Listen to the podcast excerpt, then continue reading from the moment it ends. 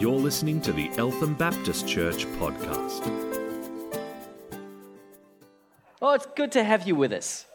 It really is. I know it's cold, it gets a little bit harder to get out of bed, doesn't it, on some of these cold mornings, but it's good to be together again. As somebody was saying to me just a couple of Sundays ago, you know, uh, um, life, is, life is kind of tough. When I, when I get, get here on a Sunday morning, uh, it, it just redirects my, my thoughts and so forth to, to God. And there's something about praising Him that, that actually helps everything else find its, its proper place. And I said, I think that's absolutely true. I think worship, I think praise, and I, I think fellowship, coming together is actually, yes, it blesses God's heart, but, but it's something that He knows we need as, as well. So it's good, good to be together. Heavenly Father, please, we want to offer you up this time and Uh, thank you so much for the for one another, for your church. Jesus, we thank you that you're head. You're very good at leading your church worldwide and and indeed when when you are in that place of headship, when you are properly exalted, when we acknowledge you, as we praise you, definitely the world is a better place. And the church is that blameless, spotless, without wrinkle bride that she is supposed to be. Lord, we thank you that you were present amongst us this morning. And we now, as we open up your word, trust your spirit to once again minister it to us. Looking forward to, to what you might have to say to each of us this morning. You know the week that we've had, you know the week that we're going to have. We might be looking forward to it, we might be dreading it, but there's no need to. You've got it covered. Speak to us now. You know what we need to hear? Each and every one of us, an individual personal word. Please come and speak to us, we pray. Thank you, Jesus. Amen. Many years ago, I was fairly young and I was heading out to, to coffee shop. And uh, coffee shop was an, it was an evangelistic tool at beach resorts over the summer months uh, here in Victoria. And, and I headed down to Ocean Grove where, well, I was, I was looking forward to being a part of my very first coffee shop, although with a little fear and trepidation because I had learned that, that part of coffee shop was giving a public testimony. And very soon I, I looked, found my name on the roster and began to dread this moment when I was to, to give this testimony. It was one of the first times I'd probably done that sort of a thing before, but there seemed to be this, this huge amount of pressure about how it was to be delivered, what it should look like, and, and even perhaps, you know, how God was going to use it, an expectation of what was going to result from this, this humble testimony. I had done the course and I'd, I'd kind of learnt the formula of talking about what life was like without God and what life was like after God and, and tricky little bridges and transitions in between with an introduction and a conclusion an altar call and all of that in two minutes. And I, I just felt so clumsy about the whole thing. And I, I really was not looking forward to it. For me, it was this huge public speaking exercise. But somebody gave me a hint and led me down a path that said, Will you tell a great story? And so I thought, Oh, all right, oh, I've got to think of a great story. I mean, I'm only 16 years of age. I haven't accumulated that many great stories. I mean, some of the best stories are the ones I can't tell.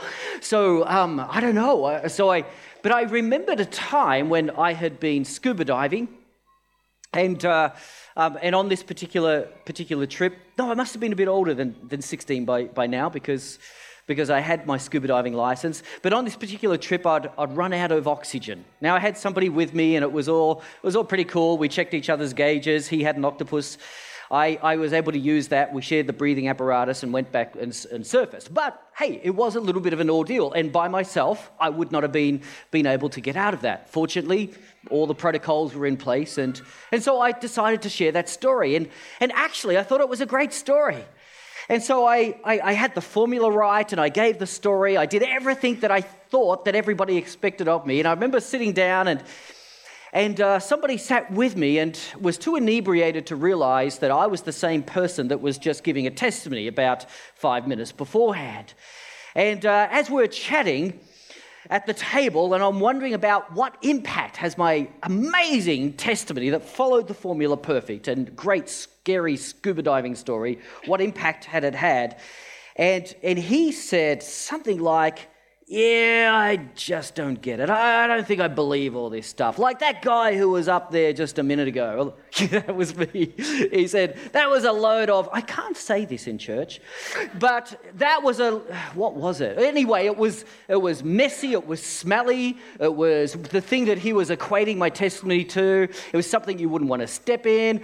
It was, anyway, he, he didn't really believe that it was true. And I remember sitting back thinking, do I tell him or not? Do I tell him it was me, it really happened or not? And I just sat there stunned, thinking, huh, it's got to be easier than this.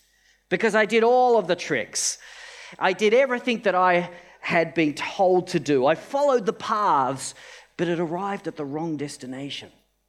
You know, when we think about testimony and sharing our faith and so forth, I want to encourage you today that that it is actually not a public speaking exercise at all.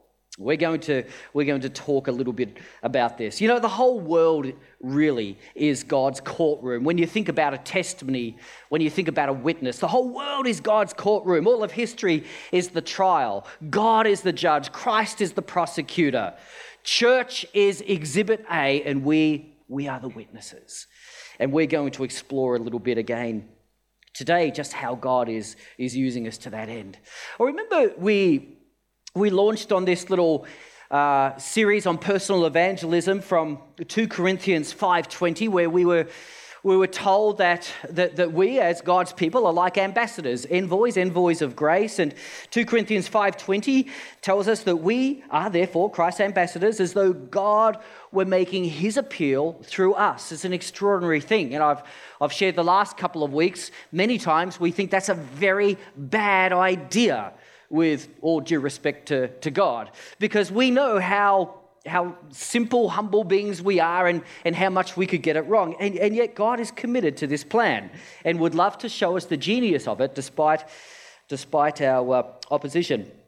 Um, there are three, three aspects to this. Firstly, it's important to notice, notice people. Just notice people. It, it really can be sometimes that simple. And sometimes noticing the, the unnoticeable. Uh, sometimes the very people that that God is working in are the very people that you and I wouldn't normally notice because they have already withdrawn. They have already stepped back. They have already drunken themselves. They have already, they have already tried to move into the shadows away from attention because life is not sweet. And that's where we need to, we need to look and we need to find them. Secondly, we need to sometimes um, shelve perhaps some of, the, some of the notions of how we are going to share our faith and so forth. Uh, some of those, the early guidance, at least to me, to how to give a testimony was not all that helpful. And as I say, it took me down a path and it led me to the wrong destination. Listening to people is a, is a lost art. And sometimes, if we will just take the time to notice someone, come alongside them, and just listen to their story, we can find out amazing things about people. And as we listen to them, we are also listening to God. And then, of course, there are opportunities where we can, we can share, share our story and share his story. And to this end, we, we looked at a passage in John 4. We're not going there necessarily this morning, but I just wanted to, to remind us of that amazing passage where Jesus talks with a Samaritan woman. John 4 7 to 26. We've been looking at it the last couple of weeks, and, and it really is an insight and a bit of a model, if you like, for, for how Jesus was um, working alongside the Father, doing the Father's, Father's work, and receiving great joy from doing that. And there came a point in that story where he was, he was willing to share um, his his story, who he was. I am the Messiah, he said. And, and it's a reminder that we too have opportunities to share our story and, and his story. We looked last week at the fact that sometimes when people people understand that we are Christians and and you know get get onto the topic of Christianity, they can have contentious questions. They can have genuine questions. But we also looked at the power of testimony. We ended by by looking at Revelations chapter 12, 11, trying to understand well, what is it about testimony that is so powerful? And is, is it really all it's cracked up to be? But testimony, remember, is very different to public speaking. It has a spiritual component, it's, a, it's an amazing thing. But we are told, with some allegory, that in the end times, the dragon, the evil one who comes against the saints, he is triumphed over. He loses in the end. How does this happen? Well, they triumphed over him by the blood of the Lamb, by the word of their testimony, and that they did not love their lives so much as to shrink from death. And that's a reminder to us that if we are willing to go out on a limb and, and be used of God to talk about the power of, of His blood to atone for our sin, what, what that has done for us in bringing us into relationship with God, if we're willing to do that and, and be made available, allow His Spirit to work through us, it is a very, very powerful tool indeed. Do you have a testimony? Do you have a testimony? Yeah, of course you do. Of course you do. Sometimes when we think of it, we, we go back to some dramatic story or event in our life, or perhaps back even back to our conversion. But, but what about a recent one? What if somebody's to push you and just to say, yeah, yeah, yeah, that, that, that's, that, that sounds wonderful, that sounds good, but, but here's my question How is God real to you today? Could you answer that question? How is he real to you today? What does he mean to, to me today? In what way do I value the blood of the Lamb today, right now? How is this important to me? Well, in Revelation, we can see that, that a testimony is a powerful thing. They were willing to die ultimately for their testimony about the blood of the Lamb, and, and by so doing, they overcame the dragon. Simply put, when we testify, God gets exalted, his people are edified, and the devil finds the nearest exit. It's an amazing thing. It's amazing truth about testimony, but it does all of those things.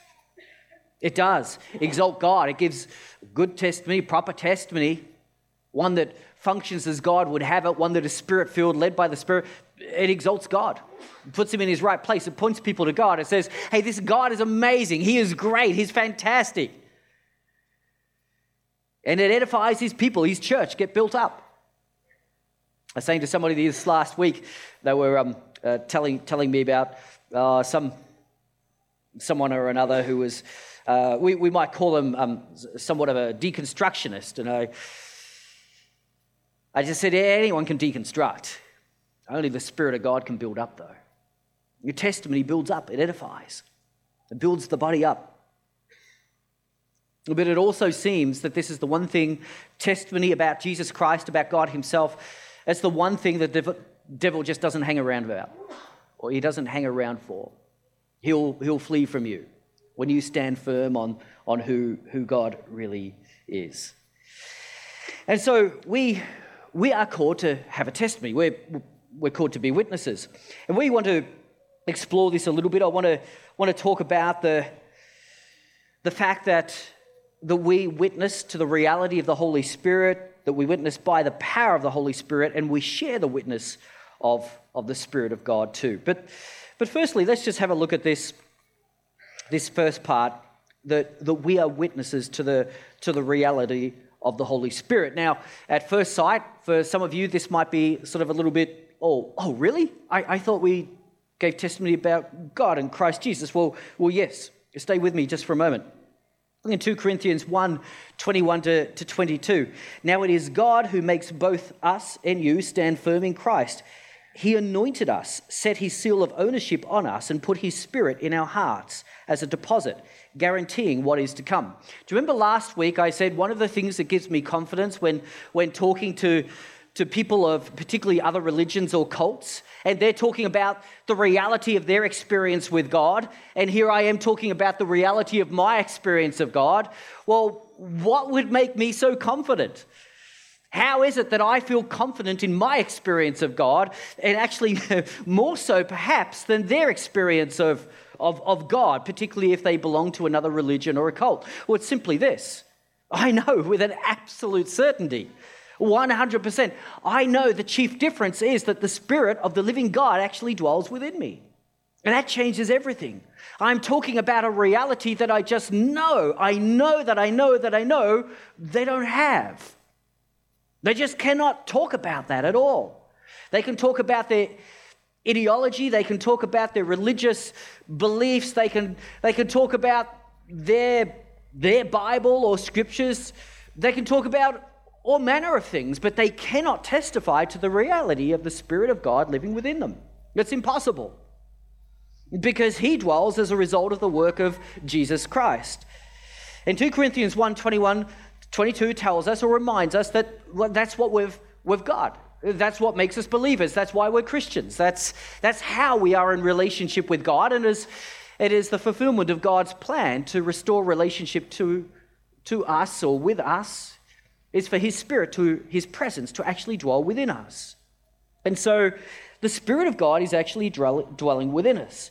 Now, many of you grew up believing that you invited Jesus into your heart, and isn't that what we often teach in, in Sunday school as well? Let's look at Romans 8, verse 9. But you are not controlled by your sinful nature. You are controlled by the Spirit. So there's, there's a Spirit, the Holy Spirit, as we would commonly call him. If you have the Spirit of God living in you, and remember, that those who do not have the Spirit of Christ living in them, in them do not belong to him at all. Okay, there's two things to note in that passage that if you do not have the Spirit of Christ living in you, you do not belong to God. Okay, so that's again comes back to that confidence thing. But then, secondly, notice the three names in that one verse used for the Holy Spirit. He's, he's the Spirit or the Holy Spirit, He's the Spirit of God, and He is also the Spirit of Christ as well. Same Spirit, different names. But essentially, the Spirit, the Holy Spirit, ushers into us the presence of Christ into our lives. And so, so it is absolutely true. When you, you know, you were not led astray. You don't have to write nasty letters to your Sunday school teachers. You, you were not led astray when you were, you were told that you invited Jesus into, into your heart. You absolutely did. The Spirit of God, the Holy Spirit, the Spirit of Christ, he himself comes up and takes, takes residence in you. It's like he ushers the presence of Christ into, into your life. So this is, this is Jesus in us. Um, John 15, 8. This is the, uh, a verse we've looked at many times over the last couple of years. Remain in me and I will remain in you. Here is Jesus, Jesus' promise. You, you abide in me, I will abide in you as well. This is Jesus in us through the Holy Spirit. He's fulfilling his promise to never leave us nor forsake us. And so, firstly, we witness to the reality of the Holy Spirit within us. And as I say, testimony, stop, stop thinking public speaking. Just think about a close friend Somebody you could have a really warm, genuine chat with. Now, it might be a stranger that in that moment is just really, really open to, to hearing about your life and your faith. Uh, it might be somebody you've, you know, you've known for years and have had close relationship with. But think about sharing with them the difference to you of having the very Spirit of God live within you. I'm going to just slow down a little bit here because I want us all to just think about this. It's possible you've had one of those days, one of those weeks, one of those years, or maybe it's even been a couple of years, and you just feel a little bit, spiritually speaking, a little bit dry. And to be quite honest, as I ask the question, what are the benefits? of having the Spirit of God within you, nothing is popping to mind immediately. And that's okay. I wouldn't want you to stay there, but it's okay that it's not an easy question necessarily to answer. If I look over the, my life, if I look over the long haul, I see a number of, number of testimonies that I could give. Um, one of the one of the ones that, quite frankly, the Lord has helped me with, as I say, over many, many years, is power to tame the tongue. Now, some people have, have, have thanked me for, for preaching and teaching and so forth, but for every upside, there's a downside. And the downside is that this, this tongue of mine has not always been well harnessed. As a young man, um, I, uh, man, sarcasm just flowed so freely from this tongue. I um, was just far too, far too quick, and I could, I could, uh, a little bit like soldier ants, I could strip a beast in no time whatsoever. It was a sharp tongue. I'm not proud of it. When I went to my first youth pastorate up in Silkstone Baptist Church, up in Queensland, and and Silkstone is kind of a slower country area, and and here we'd come from, from Melbourne, and I'd just been going through my tertiary education, and, and uh, you know, I, I, just, my mind um, worked very, very quickly. And when I got up there, uh, one of one of the deacons at the church was speaking to me, and then in a little bit of a quip and a you know Aussie humour, the way it works, he said, "Oh, ha- hang on, am I speaking too fast for you?" And in that moment, and so this was kind of a, you know, this was an invitation to exchange with him a little bit. And oh, the things that went through my mind. but the thing I heard was my Heavenly Father saying, No, Stewart, it's to be different. It's to be different from here on in. As you go into ministry, you're my mouthpiece. I need to give you the words. So I remember zipping it and, uh, and thinking, it was a little bit disappointing. I really wanted to go for that. But zipping it and thinking, all right, I'll, I'll, I'll trust you on this, on this, God, but it's, it's got to be different. For me, I think one of the most telling moments was back in my youth leadership days. I'd been, I'd been pouring myself and a whole lot of time into, into some young, young person, and, and then a critical point came in their life where they were just totally undone by a particular crisis. And I saw them sitting with somebody else, just being mentored and prayed with by somebody else. And I remember just thinking to myself, oh boy, I've been walking with that, with that kid all this time, you know. Um, gee, I wish that, that I, could have, I could have had that moment with them, that they would have entrusted this crisis and so forth to, to me, that I could have, you know, been able to speak into it. And anyway, I did get an opportunity to speak with them later, and I didn't let on that, that I was just feeling slightly envious that somebody else had been able to, to meet them at that, at that point of crisis and point of need. And uh, anyway, they just willingly shared with me. They said, Yeah, I knew I could go to such and such. I said, Yeah. And they said, Because I could trust him. And I thought, Oh, wow. What does that say about quick witted Stewart with his quick tongue and, and his sarcasm and his humor and his. It says, you know what? People can't trust me. And uh, I realized something had to change then. Over time, God has been taming the tongue. It must have been a pretty big job because it's taken many, many, many years. And I would still say that it was not by, it is, this is not Stewart just growing up and becoming mature. No, no, no, that could never have done it. No, the only thing that could have done it is the power of God Himself, His Holy Spirit, Him living within me. Even today, the biggest lesson here is James 1 9 talks about being quick to listen, slow to speak, and slow to get angry. God seemed to reverse it with me. When I was younger, it was He firstly helped me with my anger, then He, then he helped me just to be a little bit more slow to speak. And, and now um, I, I'm trusting Him to help me to be quicker to listen.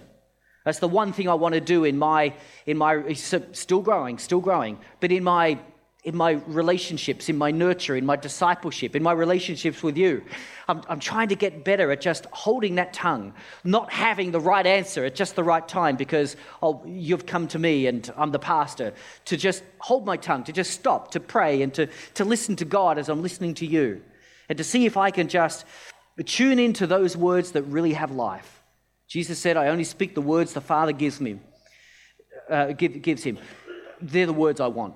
I, I want those words, the words that the Father gives me. They're the words that I want to have for you. Now, I usually warn you that after a service, after I've just finished speaking, that first 10 minutes afterwards, I won't have those words. I'll be at my superficial best. But, but, but, but after that, hit me at the 11 minute mark. I'll try and be, I'll try and be back there. But I just want to, want to be in that place with a quietness and, and why after the service am I at my superficial best? It's just, I'm just spent, that's all, that's all. It's not sinning or anything, just, just, just spent. But, but when, as the Lord re-energizes, re-energizes me, as I've, as I've got the capacity to just be abiding in Him and in tune with His Spirit, when I've had a little bit of that, that physical, mental rest, that's where I want to be. I want to be in that place where I'm listening to Him and only speaking the words that the Father, the Father gives me. So that's, that would be my testimony, taming the tongue. What's your testimony? What is the Spirit of God doing in your life? What does He, what does he do for you? It's usually power to be, power to do. Uh, that was power to do, power to tame the tongue. Um, what about power to be? What about Stewart today? Well, for, for me, uh, my, my little problem at the moment is busyness. And you know my definition of busyness, quite possibly, you're out of the will of God. So, so I, I'm never proud of busyness.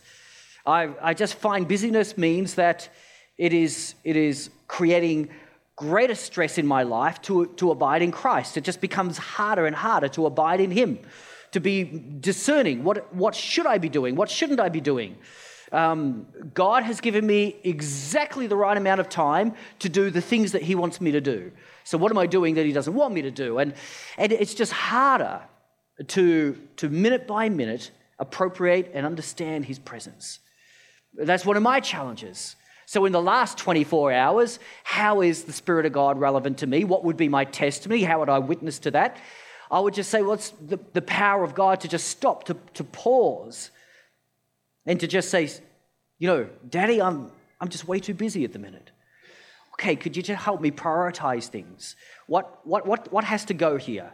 What's the order here? What's the one thing that you want me to be, to be thinking about and conscious of in this, in this given moment?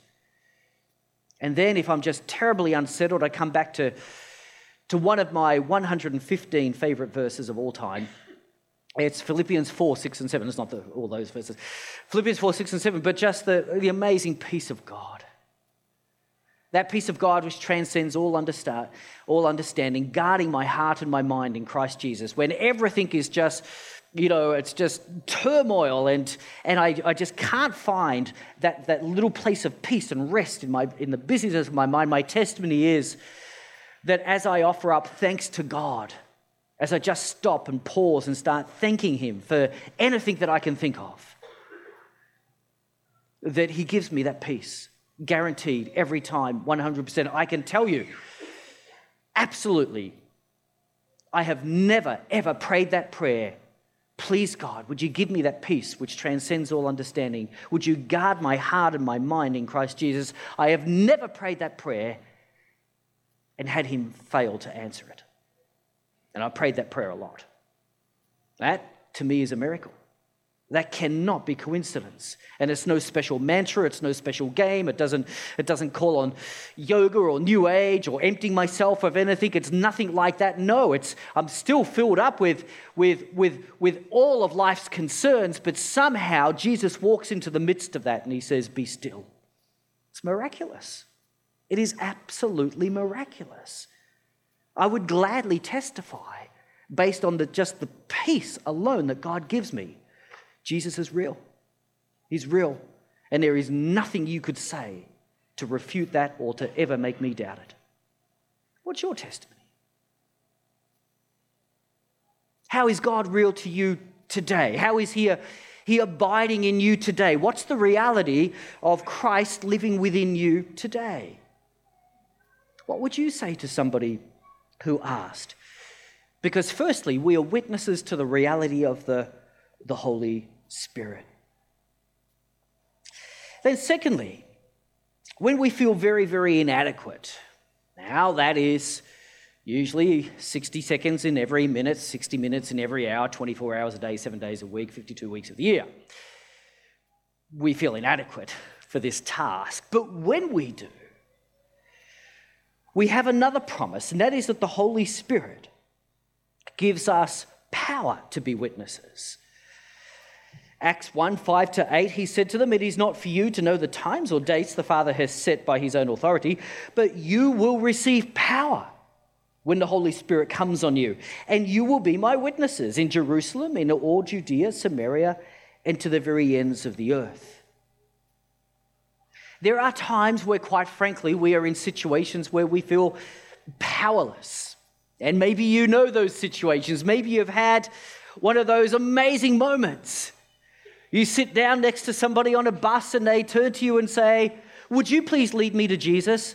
And you just don't have the words. Well, it doesn't happen often, does it? But, but, but you have had opportunities to witness. You have had opportunities to exalt God. You've had opportunities to say the right thing. And could you remember it? Yes, about seven days later. Yeah, you, you know that was. Me too, me too. Wow. I feel so disappointed with my timing sometimes, but I trust God with it as well. Well, there is power for this task of witnessing. It doesn't, you don't have to feel pressure in this, in this task. You just got to know the reality of the Spirit of God within you and keep in step with Him. Walk with Him. It's okay. He'll give you the power that you need. Jesus promised the disciples sometimes you'll be brought before kings and rulers and other people. You're going to be shaken at the knees. You're not going to know what to say, but I will give you the words in that moment. I believe that has happened. And I, I believe sometimes I have walked away thinking they were really strange words, God. But anyway, I trust Him. I don't think it was the, you know, often I'll walk away thinking, I don't think that were, they were the best words or that was the best way to put it or that didn't seem very powerful to me, to be quite honest. I walk away just a little bit disappointed, thinking, oh, maybe God didn't show up like I thought. He was supposed to give me the words to say in that moment. Later on, somebody will ta- say to me, Stewart, they were just the right words. I've got to hide the fact that you're kidding. You know, really? Seriously? that old joke? No. But God seems to use. So God seems to use our weakness, and His Spirit loves to do what we, we cannot do. Uh, it was over 10 years ago, I was, I was sitting in San Diego in a, a TGI Fridays with a guy by the name of Gary Witherall. I was just asking Gary about uh, his wedding ring, which wasn't on his finger, it was on a chain, because his wife in that last year had just been, been murdered in Lebanon. They were missionaries there in Sidon.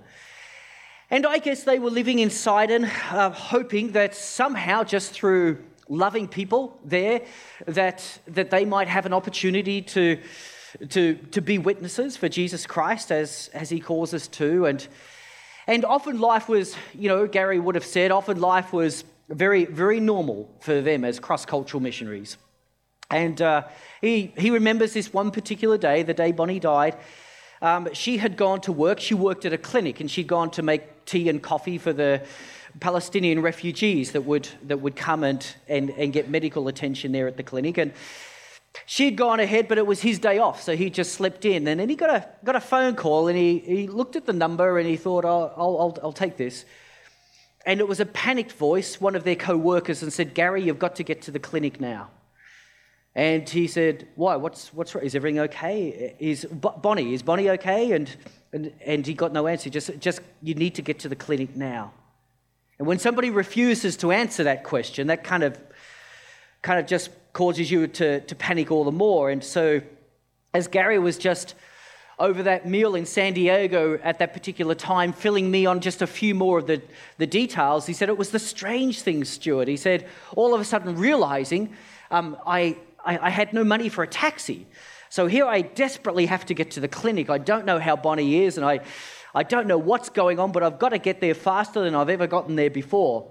And, uh, and I had no change for a taxi. So I'm looking everywhere for change. I couldn't find it. So now I've got to go to, to an ATM and find an ATM somewhere to pay the taxi driver. And, and so he, he dressed, he ran downstairs, found the nearest taxi, had to get to a bank, and, and all the time his, his, his mind just, just what, what, is, what is going on here? He finally gets to the, to the clinic and pushes past several policemen who are already in attendance there, and he rushes upstairs to, to get to, to, to Bonnie. He said, Where's Bonnie? Where's Bonnie? And, and somebody says, uh, Upstairs, but, but in a way that didn't leave him with much confidence. And as he raced upstairs, he could, he could see where most likely she, she was in a particular room. And as he ran for the room, a policeman just tackled him and forced him backwards into another room. He said, You can't go in there. He said, That's my wife. I've got to go in. He said, You can't go in there. And another policeman came and, and they just kept, kept Gary back. And, and, uh, and he asked, where, where is she? And they told him where in the room, and he knew that room. And so he went into the next room and he just lay down on the other side of the wall as close as he could get to where he knew Bonnie would be laying. As he just lay there, just crying out to God in that moment, he remembers distinctly God saying, Gary, you have a choice. And the choice is very, very simple here. You can forgive, or you can become a very, very bitter man.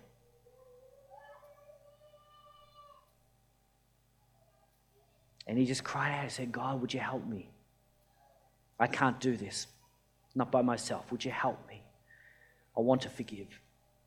I choose to forgive. And within 24 hours, Gary had a witness that he could never have expected. By the power of the Spirit of God, remember, we will receive power. We will be able to give a witness that in and of ourselves we could never do.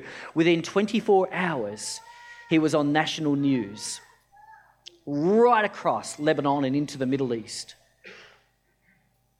declaring that by the power of Jesus Christ within him, he wants to forgive those who took the life of his dear wife, Bonnie. He could have worked in Lebanon for many, many years and not had the impact of that one moment. But it came because of the Spirit of God within him, giving him power to do something that he could, could not do by himself. That's what the Holy Spirit does for us. It's real power, genuine power, amazing power.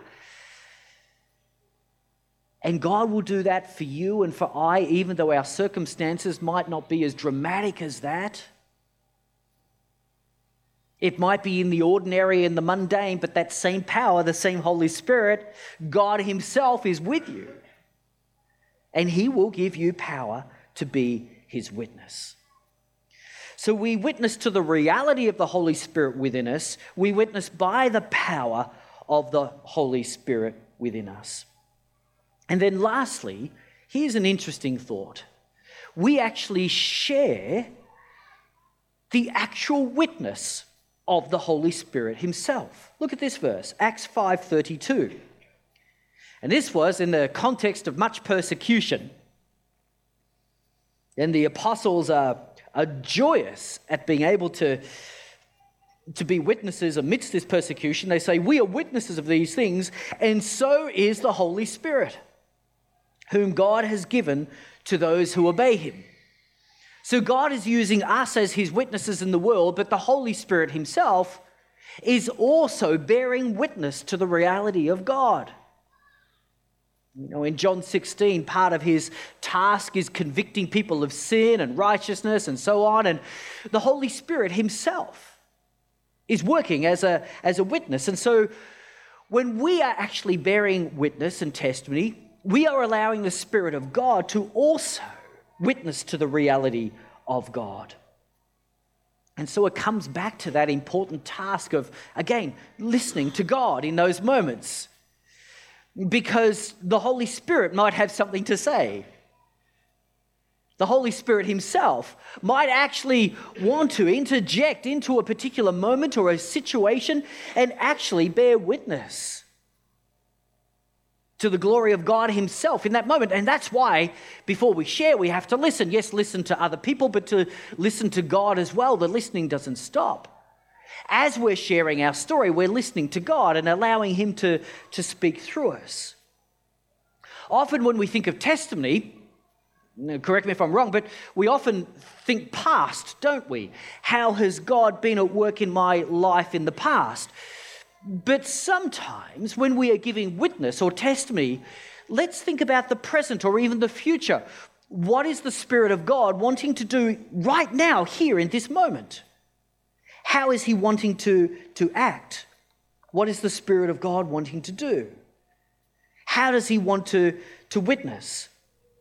Um, again, in chapter 4, in the context of persecution in, in Acts, uh, the believers are just in, sharing an incredible time of God moving in their midst and doing amazing things. The church had grown to, over 5,000 by this time.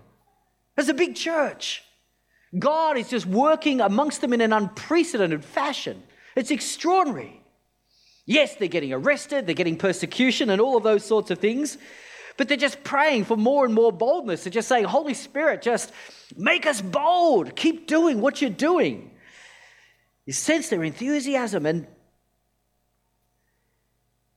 in chapter, uh, sorry, verse, verse 30, or 29, let me read that as well. Now, Lord, consider their threats. Chapter 4, verse 29. Consider their threats. Enable your servants to speak your word with great boldness.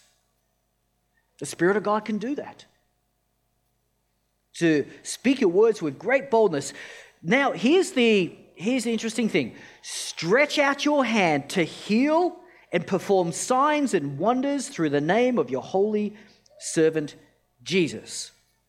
After they prayed, the place where they were meeting was shaken, and they were all filled with the Holy Spirit and spoke the word of God boldly. One of, one of the fruits of being filled with the Holy Spirit afresh was that they spoke the word of God boldly once more. Amazing, eh? So here is the little formula. Um, it's easy to remember. Just, just think, you know, www.godatwork.com. I just made that up. I bet you there's a website. But the thing, www, words, works, wonders. www, words, works, wonders. They were all there. It was all a part of how the Holy Spirit was witnessing to the reality of God. The Holy Spirit loves to witness to his Father. He does it through words. And sometimes it's the, the word of your testimony, and it might be a, a past work of God in your life, but it might be a present work of God in your life. It might be a future work of God in your life, something that you are still hoping for, something that, you know, I haven't even seen God's answer to this prayer yet, but I know in anticipation of his answer there is hope. Anyone got a prayer that they are still waiting on an answer for? If not, go get one. They're good to have. Yeah. How do you feel about that? Do you, do you feel filled with hope? Sometimes, perhaps a little bit of despondency, sometimes a little of hurry up, God, please. You know, sometimes we get impatient but overall, can you testify to the fact that here is an outstanding request, but I am filled with the hope of God that He has heard my prayer and in time will answer? That's a testimony. It's future, but the hope is real and it's now, and the Spirit of God Himself gives it to you. It's a very powerful testimony, actually. Um, words Sometimes, as you're listening to God and you're speaking to somebody, God will give you a prophetic word.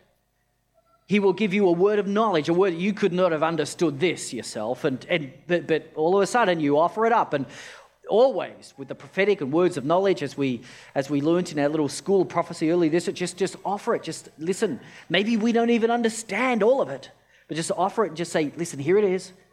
No explanation. No, I won't even try and interpret. But is that meaningful to you? I think, I think God might have asked me to share it with you. Could be wrong. If I am, don't stone me. Just, just, just receive it if it's for you. It's all, it's very easy.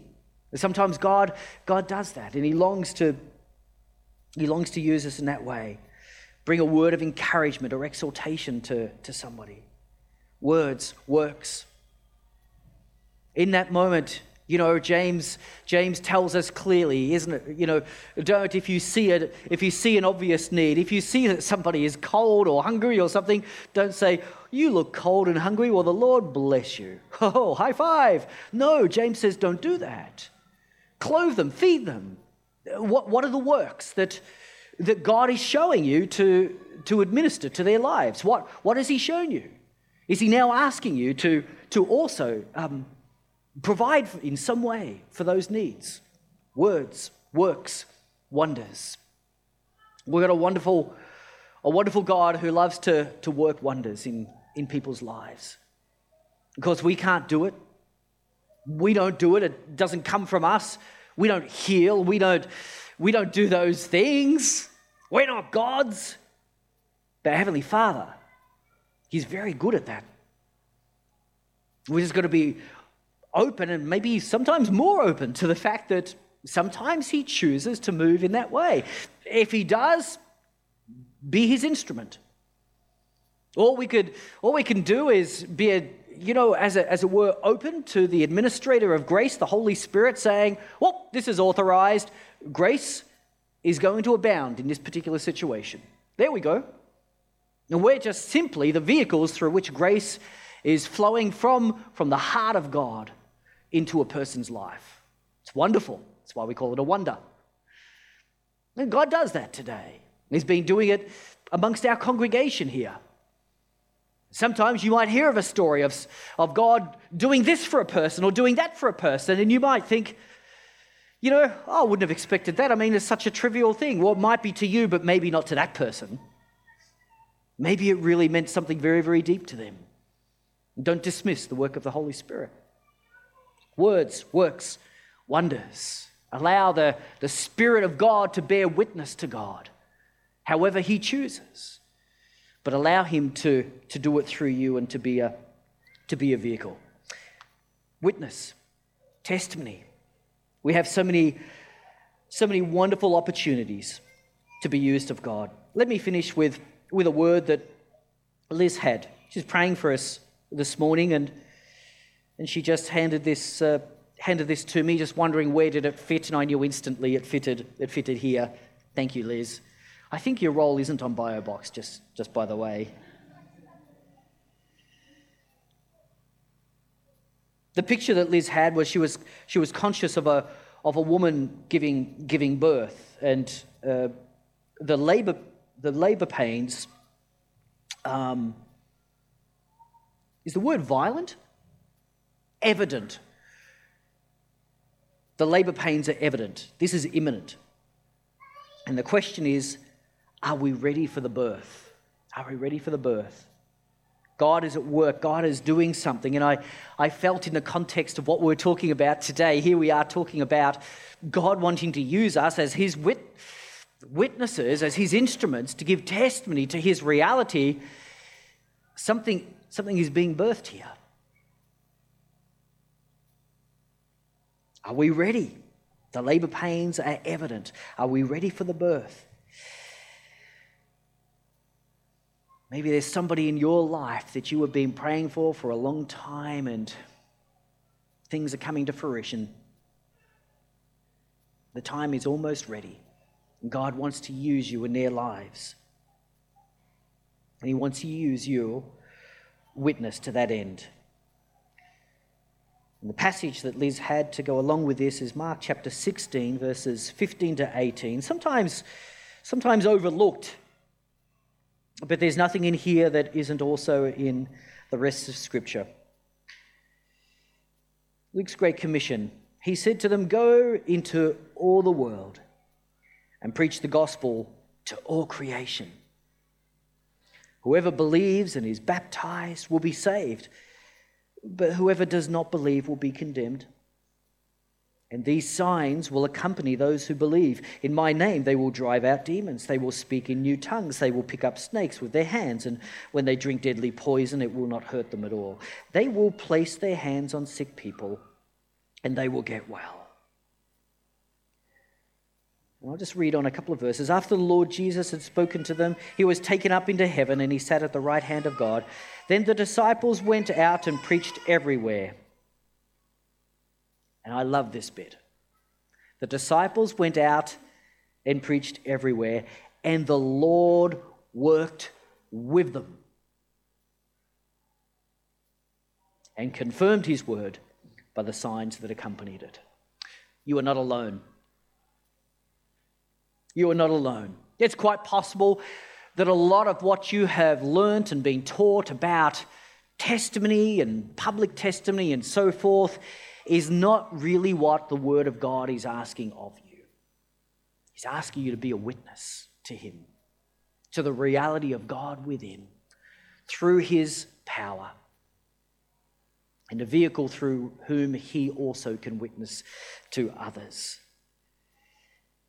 And you can be confident of this the Lord is working with you. Jesus, we want to thank you so much for this, for this word this morning, for this reminder.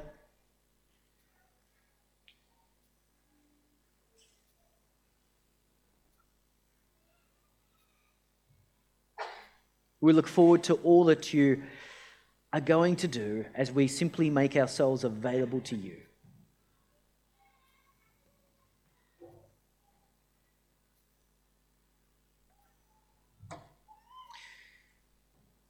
Remind us afresh, I pray, Lord, of the reality and the power of your Spirit to enable us to be the witnesses you call us to be. Pray this in your name. You've been listening to the Eltham Baptist Church podcast. If you'd like to hear more or simply pay us a visit, go to www.elthambaptist.net.